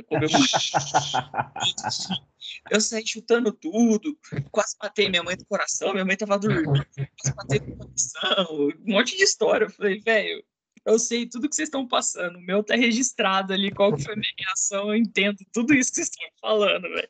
Foi genial, foi realmente um lance de, de travar, destravou ali tudo, foi, foi muito bacana. É, eu só dando aqui a minha, minha pincelada, eu nunca imaginava que a ponte fosse passar tão por uma situação assim tão brava, tão, tão desesperadora. É, inclusive, eu acho que tem times piores na frente da ponte. O próprio Remo, assisti uns jogos do Remo que, meu Deus. Mas é, é uma coisa até que. Eu acho que o Proco falou em uma, no MacaCast falando que o, o Felipe Conceição deu uma ajeitada ali no, no time do Reino. Tá mais é organizado. Bom. O time é fraco, muito fraco tecnicamente. Concordo, é tenebroso o time do Remo. Mas ele tá arrumadinho, ele tá organizado. E faltava isso pra ponte. Acho que a ponte tá no caminho certo ali de, de, de, de, ajeitar. Ainda tá tendo umas falhas, todo jogo tem uma falhinha. Essa rodada foi o Ivan, numa outra foi falha de zagueiro. Sempre tem uma falhinha que tira ponto da ponte. A ponte corrigindo isso, acho que dá para dá para passar um, um campeonato mais digno, um campeonato sem sustos. E a ponte também, é, só para encerrar aqui o, o assunto do, do primeiro turno e expectativa para o segundo. A Ponte contratou o lateral esquerdo e o volante, né? Volante Iago Henrique e o lateral esquerdo Marcelo Hermes. Você conhece ele ou Felipinho? Que, que, qual que é a expectativa? Pra não um... conheço, não conheço. É, mas eu dei uma pesquisada, fui perguntar para uma galera aí, né, que do o Iago vem para com, com, vem para compor elenco. Vem para compor elenco, não, não vem para jogar, é um jogador assim de um nível parecido com o que tem aí. Então, assim, não, nem tô criando expectativa em cima dele. Eu acho que é mais alguma. Porque a Ponte está prometendo mais algumas, alguns anúncios ainda essa semana, no máximo no começo da outra. O que eu sabia é que a Ponte, tava, a Ponte pretendia contratar mais quatro jogadores para a Série B. Seriam ele eles um lateral esquerdo, que chegou agora, um volante. Chegou. Que chegou agora também, um meia e um atacante de beirada. Porque a Ponte não tem, a Ponte tem um Richard. Bruno Rodrigues. Saudade do Bruno Rodrigues. A Ponte não tem. O jogador de beirada que a Ponte tem é o Richard, que pra mim nem jogador é. Ah. E e não tem um substituto para o Moisés, por exemplo, né? Que hoje é disparado o melhor jogador do elenco não. da Ponte Preta. Né? O melhor jogador da Ponte Preta na Série B é o Moisés. E, inclusive, é, os números dele são absurdos, né? Porque o Moisés, ele é hoje o jogador, o melhor driblador das séries A e B. Ele é o jogador mais efetivo em dribles, né? Das duas divisões. E você, na primeira divisão você tem tipo um Bruno Henrique, Sim. você tem Gabigol, Rascaeta, sei lá, você tem o. sei lá eu. E, e mesmo assim o Moisés ainda tem um número maior que esses caras, porque o um contra um dele sempre foi muito bom. Sim. Sim. É, e a ponte precisa de um reserva para ele. Realmente a gente não tem. Se a gente jogar sem o Moisés, pelo amor de Deus, velho. É, a ponte acho que não consegue do, trocar três passes num jogo se não tiver o Moisés. É, e seria isso. O que eu ouvi agora, né, inclusive hoje o Alercon deu uma, uma entrevista coletiva, o que eu ouvi agora é que mesmo com a chegada desses dois, a Ponte ainda considera necessária a contratação de pelo menos mais umas três, quatro peças. E aí isso me assusta, porque pretendia trazer quatro peças. Dentre essas quatro peças, dois, duas posições que já contratou. E mesmo assim ainda acha que precisa trazer quatro peças. Tá tipo, espera aí. Também é. esse planejamento. Tá esquisito. O Marcelo Hermes, ele tava no em Portugal, né? No é, Marítimo. Ele jogou em 2019, ele fez a Série A pelo Goiás. É, é um jogador regular as notas dele, assim, tipo, os números dele são de um jogador regular, né? E o que dizem é que o que o pessoal fala assim que tipo que para a série A talvez seja muito para ele, mas para a série B ele é até um jogador de um nível bom, okay. né? Considerando que a Ponte está jogando com lateral esquerdo improvisado, eu acho que pelo menos trouxe um reforço, né? Vamos ver o Rafael Santos, que é outro também que. Rafael, cenário. E pensar em outra coisa na vida. Futebol não é para você. E tem o Jean, que é o menino da base, que ainda falta muito para ele amadurecer como jogador. Ele ainda tem um problema físico muito grande, né? Ele tem um. É, ele ainda é muito fraco para ser jogador profissional. Ele tem problemas defensivos, ele não sabe marcar, ele não sabe defender, ele é um lateral muito ofensivo. E no estilo de jogo do Kleina, né, é. ele não cabe. Ele não cabe. Então acaba que ele acaba sendo preterido, tanto é que contra o Curitiba quem jogou foi o Rafael, não foi ele. E domingo a Ponte não tem lateral direito. Meu. Porque o Kevin está suspenso e o Felipe Albuquerque é o lateral esquerdo. Então vai ter que jogar o Albuquerque na direita, que é a dele, e vai ter que ir o lateral esquerdo. Espero que até lá o, o Hermes já esteja pronto, porque se colocar o Rafael Santos, Deus nos acuda. O elenco de Ponte é muito fraco, muito mal montado, muito mal pensado para uma Série B. Já foi para um Paulista para a Série B, pior ainda. Ainda muito resquício do Fábio Moreno. Fábio Moreno tem muita responsabilidade sobre diversas contratações questionáveis, como o do Richard, como o do Rafael Santos, como o Bruno Michel, que ele trouxe, mas que já foi embora, graças a Deus. Nossa, esse aí. Ele falou que a Ponte não precisava contratar zagueiro quando a nossa zaga era Luizão e Juan Renato. E ele falou: não, a Ponte não precisa de zagueiro. Porra, se a Ponte colocou o Juan, o Juan Renato que o Luizão não precisa de zagueiro, quem que precisa, mano?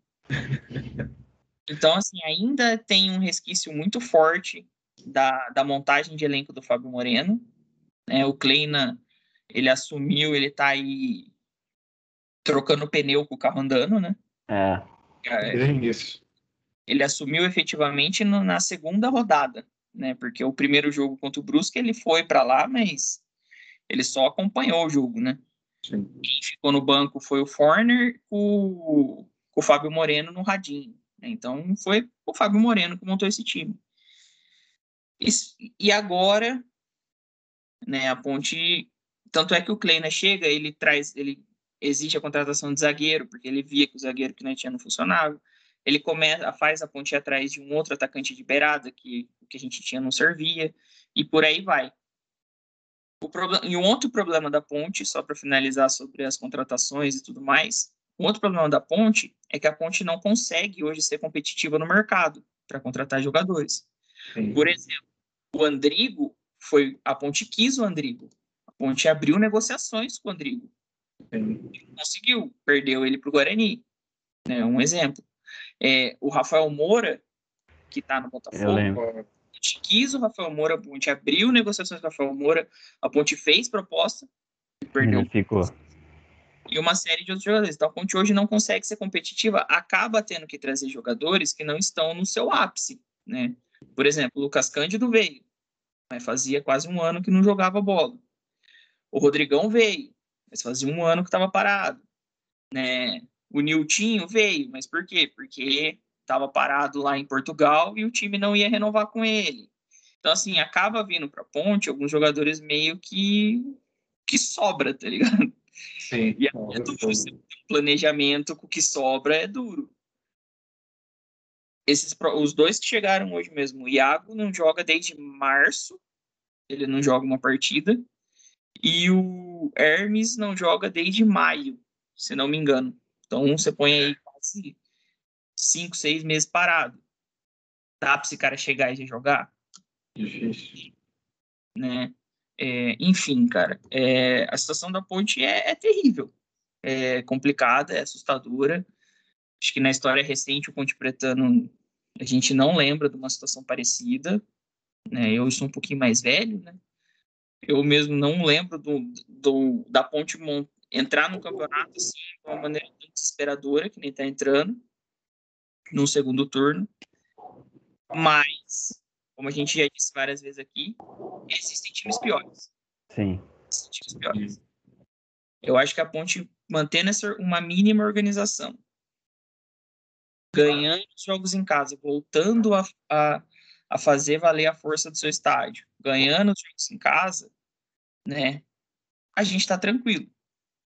A gente já consegue sair desse sufoco. Mas o problema nosso é qualidade técnica dos jogadores. Hoje, eu, o, o problema da ponte maior é qualidade técnica do jogador, até mesmo do que esquema tático, ideia de jogo e coisa do tipo. Os nossos jogadores são muito fracos e acabam não conseguindo, tanto é que é por isso que nem você disse. Todo jogo tem alguma falhazinha. Alguém dá uma entregada, alguém Sim, sai errado. Todo jogo tem isso. Por causa de qualidade técnica, não é mais esquema tático. Não dá mais pra gente falar assim, ah, o esquema da ponte não funciona. Não funciona, tanto é que a gente ganhou jogos. Tanto é que a gente fez partidas boas mesmo quando perdeu, né? Então já, já existe um, um, um esqueleto de time. O problema é ruindade de jogador mesmo. É jogador grosso. É o Veras que entra não consegue dominar uma bola. É o Richard que não consegue andar e pensar ao mesmo tempo. que joga um jogo e meio e fica três fora. É o Ryan que fica seis meses parado. Esse é o grande mistério da Fonte Preta. Entra, faz dois jogos e meio e de novo, sem previsão de retorno. Você fala, porra, como assim? Entendeu? É, é esse o, o dilema, é esse o problema que a Ponte vai ter que aprender a lidar nesse, vai ter que resolver para esse segundo turno. E acho que a partir disso, dessa ideia, e talvez não seja a melhor solução, a Ponte está inchando tanto esse elenco dela. Ela está trazendo Sim. Três, quatro negros para cada posição, porque traz caras que não estão 100% e não vai dar tempo desse cara ficar 100%. Então, vai ser essa daí. Vai ser tipo o esquema de infantaria em guerra. A infantaria, o cara vai na frente, vai morrendo, o outro cata a arma, vai pra frente, morre, vem o de trás, cata, vai pra frente, morre. Acho que vai ser mais ou menos esse esquema é. pensando. Entra jogador jogo quebrou, entra outro, jogador quebrou, entra outro e vai, velho. Vai ser na, na loucura, porque no planejamento não existe, na qualidade extremamente questionável, no investimento não existe, então vai ser nessa, nessa loucura aí, vai ser essa esquema de infantaria, essa segundo, esse segundo turno da ponte. e, e, se Deus quiser, vai. Vai dar certo. Sobreviver. Opa, vai sim. Opa. Não, tipo, experiência própria, eu já vivi vai, isso muito. Tô te falando, final do ano você me cobra. Mas desse lado da avenida a história é diferente, Fael. É, é nada. O, o, a história é a mesma. Foi assim pro Guarani, é assim pro Cruzeiro, é assim pro Internacional, Botafogo. Espera, espera. Final do ano é conversa. Então, Não, mas... A, tá, a Ponte tá com o manual da desgraça aberto em cima tá, da abertinho. Tá lendo linha por linha e seguindo a risca. É crise política, é falta de dinheiro, é, é, é crise é, crise da, do time com a torcida, todas as linhas a ponte tá ativando ali. Esse eu já fiz, esse eu já fiz, esse eu tô fazendo, esse eu já fiz. Espero uhum. que dê tempo, é o que a gente falou algumas vezes já lá no MacaCast. Deem um jeito, se vira. Como vocês vão fazer, não me interessa. Mas não deixem esse time cair. Porque se a ponte cair. Aí, fodeu. Aí. Aí, se o time não consegue fazer futebol com 6 milhões aí de uma Série B, vai fazer com 500 mil numa Série C? Esquece. Então, assim, aí, vocês vão ter que ajudar, ajoelhar de novo por Carnielli, mas muito, assim, e ver se ele resolve alguma coisa. Se virem, invente alguma coisa, mas não deixem esse time cair. Porque se cair, vai demorar para a ponte voltar. Vai. A ponte não vai bater numa Série C e não, voltar. Não. não vai. A estrutura que tem hoje, não vai. E aí vai agravando o problema. Agrava o endividamento, diminui a qualidade do jogador e vai indo. E é um rolo compressor. Então, assim, se vira, cara. Se vira, Alarcon, Tiãozinho, é, Davi, essa galera, se vira, mano. Se vira. Arruma um jeito desse time não cair. Arruma. Ah, que seja ir lá pro Papi e falar, Papi, salva nós, mano. É, tem que ser mas arruma um jeito. Porque se cair, aí vai ser complicado mesmo. É isso. É. Mas, é. mas vocês ainda têm a válvula de escape, vocês têm o Sérgio Camielli. Você imagina o Guarani, por vocês acompanharam, 2014, o Guarani não tinha nada. Se não fosse a Magnum que por interesse, obviamente, foi muito bom para a Magno comprar o brinco de ouro ali. O Guarani tava, tinha acabado, o Guarani. Nitidamente tinha acabado. Ali, tá, o Guarani estava indo para fechar as portas, porque o estádio não tinha dinheiro para parar jogador. O estádio estava leiloado, deu sorte que conseguiu recorrer à, ju, à juíza lá da Justiça do Trabalho, foi muito boazinha, viu que era melhor a Magno pegar do que ir para da, da empresa gaúcha lá, que arrematou por no, acho que menos de 100 milhões arrematou o brinco de ouro que valia 400 e não ia dar mais bosta nenhuma, o Guarani ia fechar as portas nitidamente, não pagava as contas, ia ficar sem estádio, não ia ter dinheiro para formar time, ia virar um comercial de Ribeirão Preto, no mínimo, assim, e, ou um Mojimirim. Então, é realmente isso. Se cair para a Série C, prepara. Porque... É um limbo. Série C é um limbo, é tenebroso. É lógico, teve tudo isso que ajudou bastante o Guarani, mas eu acho que o que fez o Guarani conseguir se recuperar relativamente rápido, né? Achar um ponto de equilíbrio, né? Não tá, ainda está nesse ponto de equilíbrio, né? Ainda está buscando tirar o passo para falar, não, agora a gente é um time financeiramente estável, um time que tá, ainda está tá nesse ponto. Tá, né? Tá eu acho que foi a criação de uma coisa que a Ponte não tem, muito por causa do, do seu sistema de administração, né, que é tudo na mão do PAP. É, o que fez o Guarani achar esse ponto de equilíbrio foi a, a criação do Conselho de Administração, Sim. famoso CA, né? É, isso aí foi uma mudança de patamar para o Guarani, porque passou a se ter todos, tudo que é feito hoje no Guarani é bem pensado. Sim. O cara não chega, não acorda, por exemplo, não acorda, cata a mão no telefone, liga pro Tiãozinho e fala, Tiãozinho, vai lá buscar o Kleina. Já falei com ele, traz ele aí. Não é assim que funciona. Lá não. A gente vai trazer o Daniel Paulista. Então vai reunir uma galera lá, o conselho. O que, que você acha? Dá sua opinião. Vamos analisar. Não, eu tenho aqui o, os stats dele e tal. E aí, o que, que você acha? Não, vamos trazer que faz, faz sentido. Ou não, não vamos trazer esse cara. É lógico que não é garantia de nada. Pode Sim. dar errado. Por exemplo, com o Alan Al deu errado. Deu errado. Mas você minimiza a chance de erro. Quando você pensa um mas você tem mais gente. É aquele velho ditado, né? Duas cabeças pensam melhor que uma.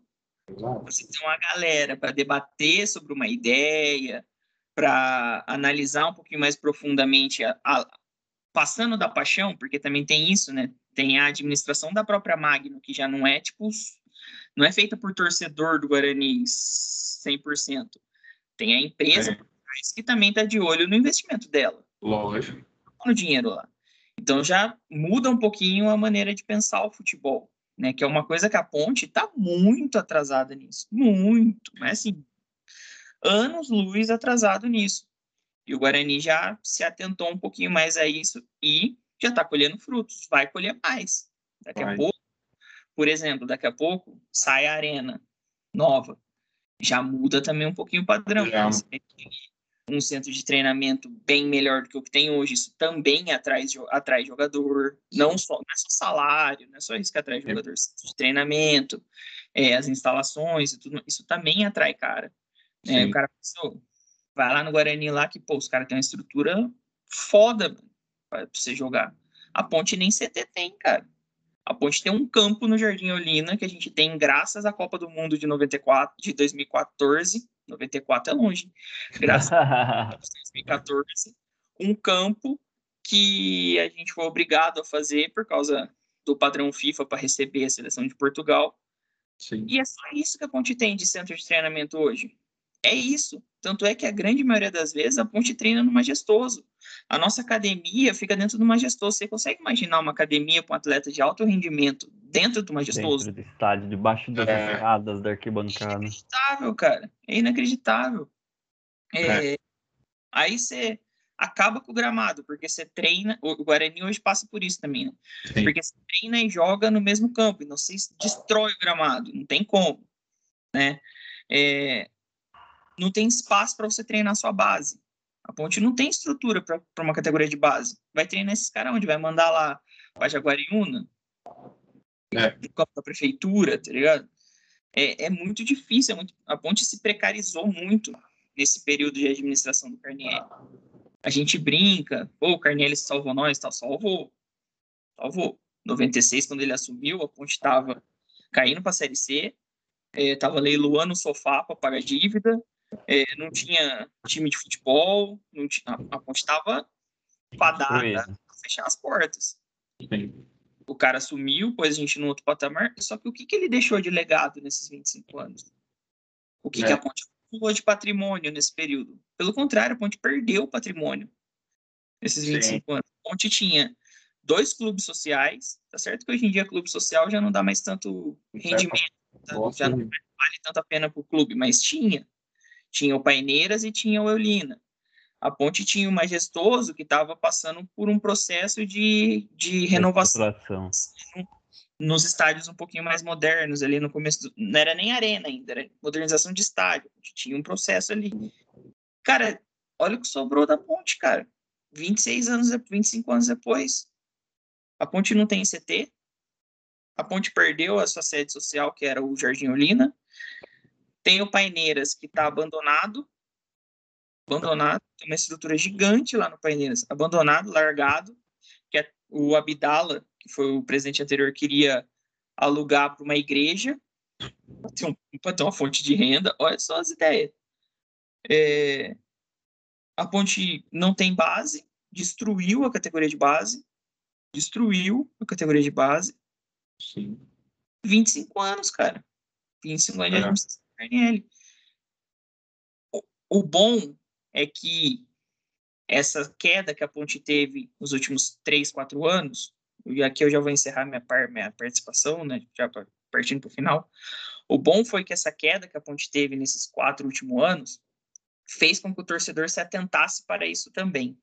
Sim, com certeza. a gente se atentava para isso, a gente falava, ah, tá indo, nossa estrutura é muito melhor do que a do Guarani, e vira que segue, ah, vamos para cima nesses últimos quatro anos a gente começou a perceber, não, peraí, a estrutura da ponte não é tão boa assim, né? Peraí, a nossa saúde financeira não é tão... A gente tinha esse mito, ah, o Guarani deve para Deus e o mundo, a gente só deve para o Carnielli. Sim. É. E assim também, entendeu? É. Assim. Os processos trabalhistas da ponte estão estourando aí, cara. Tudo. A ponte correu risco esse ano de perder ponto igual o Cruzeiro perdeu ano passado, porque estava devendo para a FIFA. Muito do fato da Ponte hoje estar tá com problemas de pagar salário e tudo mais se dá pelo fato de que a Ponte tem que pagar o acordo dela para a FIFA. O primeiro dinheiro que entra na conta da Ponte hoje vai é para pagar a FIFA. Porque se não pagar esse acordo, vai perder ponto é no, no campeonato e corre o risco de ser rebaixado. Então tem esse problema. Então assim, a gente começou a ver, espera aí, Aí você começa a perceber, mas quem que tá na frente de tudo esse tempo? Ah, é o Carnielli. Mas o Carnielli brigou com o Tchãozinho, o Carnielli brigou com a Bidala, o Carnielli brigou com o Della Volpe. Pô, mas o que acontece que esse cara briga com todo mundo? Todo cara que assume esse cara de briga. O que que tá acontecendo? Isso fez com que o torcedor começasse a se manifestar e a cobrar um pouquinho mais da postura do Carnielli em si. Tanto é que hoje a comunicação da ponte em relação à eleição que vai ser agora em novembro, né, da chapa de, da situação, mudou bastante. Sim. O Carnielli está se movimentando bastante assim para tentar mudar um pouquinho a figura. Falando, não, peraí, eu não sou esse messias, não sou esse patrono, eu sou um, um abnegado, eu quero participar da ponte, eu não sou dono da ponte, porque até pouco tempo atrás, a visão que a gente tinha assim, a ponte tem um dono, que é Sim. o Carnielli. Yeah. Hoje já começa o ponto de apresentação, assim, peraí, mas o que, que esse cara, o que, que esse relacionamento abusivo tá trazendo de lucro? é, bem... Efetivamente não tá trazendo nada. Enquanto você olha o Guarani, que há, como o, o Fael bem disse, há três, quatro anos, a gente imaginava que o Guarani ia fechar. A gente falou assim, mano, o Guarani vai fechar, velho, não vai aguentar. Sim. Não vai aguentar vai fechar. E a gente olhava isso e falava assim: não, aqui não vai acontecer, não vai acontecer. A gente ficou olhando a grama do vizinho e esqueceu de cuidar do hospital. E veio a traça e destruiu o nosso gramado enquanto o vizinho foi lá jogou um pouquinho de pesticida e manteve o gramado dele pelo menos suficiente para ele continuar podendo jogar bola. O nosso, você olha o gramado do Majestoso, é triste de ver. Você fala, porra, é inacreditável é. que esse time, que esse gramado, há, sei lá, seis anos atrás, era, era um gramado padrão FIFA. Sim. Virou, cara. Você tá entendendo? É. Tudo isso é um demonstrativo do desleixo e do de desmando que a Ponte foi se deixando levar nos últimos anos, muito por causa dessa coisa de, ah, não, a hora que der merda a gente chama o papo e o papo vem e resolve. resolve. Uma hora não. não ia dar certo, e uma hora não vai mais dar certo. Espero que ainda dê, mas uma hora não vai mais dar. É, Se ficar é um nesse sistema arcaico de ficar dependendo de um patrono, que isso aí é, é coisa, bem coisa de, de time de 1980, é. 1970. Uh, tinha o, o, Bragantino, lembra? O, o esqueci o nome dele. É, da lixa.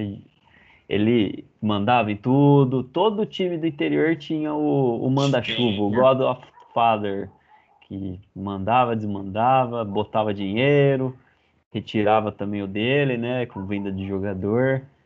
E, mas isso ficou mais provado que só ao longo prazo prejudica o time, né, que fica um rombo e depois aquela bola de neve e fica difícil de recuperar. É, então, mais alguma aleatoriedade, senhores? Mais alguma coisa que vocês querem falar? Alguma Algum ponto antes de encerrar? Só falar que o Felipe acabou, o Felipe acabou tocando do, do Guarani e tal, da estrutura, que hoje realmente o Guarani, em questão de estrutura, o Ricardo Moisés recuperou muito a estrutura do Guarani, ele fez muitas parcerias e ajudou. Hoje você vê o, o tapete do brinco realmente é tá um brinco, dá para falar isso, que o gramado do brinco tá um brinco. O CT também, que é ali do lado, é um CT, mas CT que não dá para você esconder nada, porque passa na rua ali em cima você vê tudo. É, também a, a, base consegue jogar e treinar lá, eu acho que é muito importante. E além de tudo, né, você falou da, da base, a Ponte não tem mais base, acho que eu o texto do Guarani do, do Ricardo Moisés, que ele conseguiu aquele certificadozinho de clube formador, que muito todo o clube tem. E é importantíssimo, né, mostra... Então, e, e, é importantíssimo porque mostra que realmente está se investindo alguma coisa, né? Ele reformou é, alojamento, agora o Guarani tem um projeto, na verdade já assinou, acho que o contrato de, de alugar o Euro, acho que é o Euro Esportes aqui, uhum. e com opção de compra, então vai acabar se tornando sem treinamento para base. Então, o Guarani, realmente, nessa reestruturação, agora está tendo uma, algo aprender de certa forma, está aprendendo com erro, né? Viu que deu cagada nesse negócio da cartolagem, porque isso aí é, é puramente. É, são aqueles cartolas antigos, muito bem, como o Tico disse, né? O Guarani começou se fudendo lá com o Betozinho, em 1990, ele ficou 15 anos, depois o Lorenzetti. Aí depois veio o, o acho que o, é o Oliveira, né, se eu não me engano, esqueci o nome dele aqui sobre o Guarani, depois foi até deposto. É, e aprendeu, vem aprendendo, e a Ponte tem que se reaprender a fazer isso também, né? Bom, não pode perder um clube, um certificado de clube formador, tem que manter a base. A base eu acho que é o patrimônio mais importante que você tem. Podemos ver o Santos, citando um exemplo, o Santos dá qualquer cagada lá, não tem dinheiro para formar, para contratar é, ninguém. Menino da Vila. Sobe, sobe todo mundo, faz um bilhão de reais. Eu nunca vi o time mais cagado que o Santos. Tem alguma coisa naquela grama lá. Que todo ano tá mal, não tem dinheiro para contratar, sobe todo mundo e vende todo mundo. E continua sem dinheiro ainda. Eu também não sei qual é essa proeza, enfim.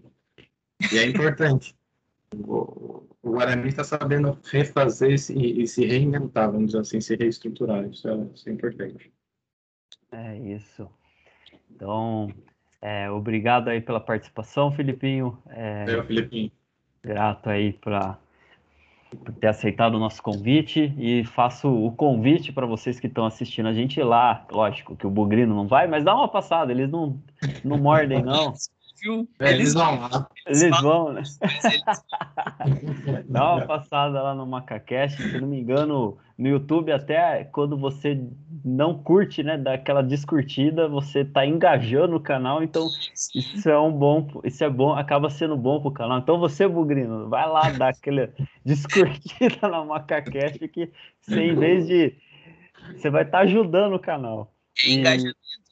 engajamento é tudo. Você e... curte lá e curte aqui, fazendo um favor, porque estão precisando. Faz essa quebra esse cara para nós. Acesse o nosso canal lá no YouTube, Spotify, dá aquela curtida, compartilhe para seu amigo Ponte Pretano, para seu amigo Bugrino. É e já faço convite também para o pessoal do interior. O Pedro citou muito bem no último podcast.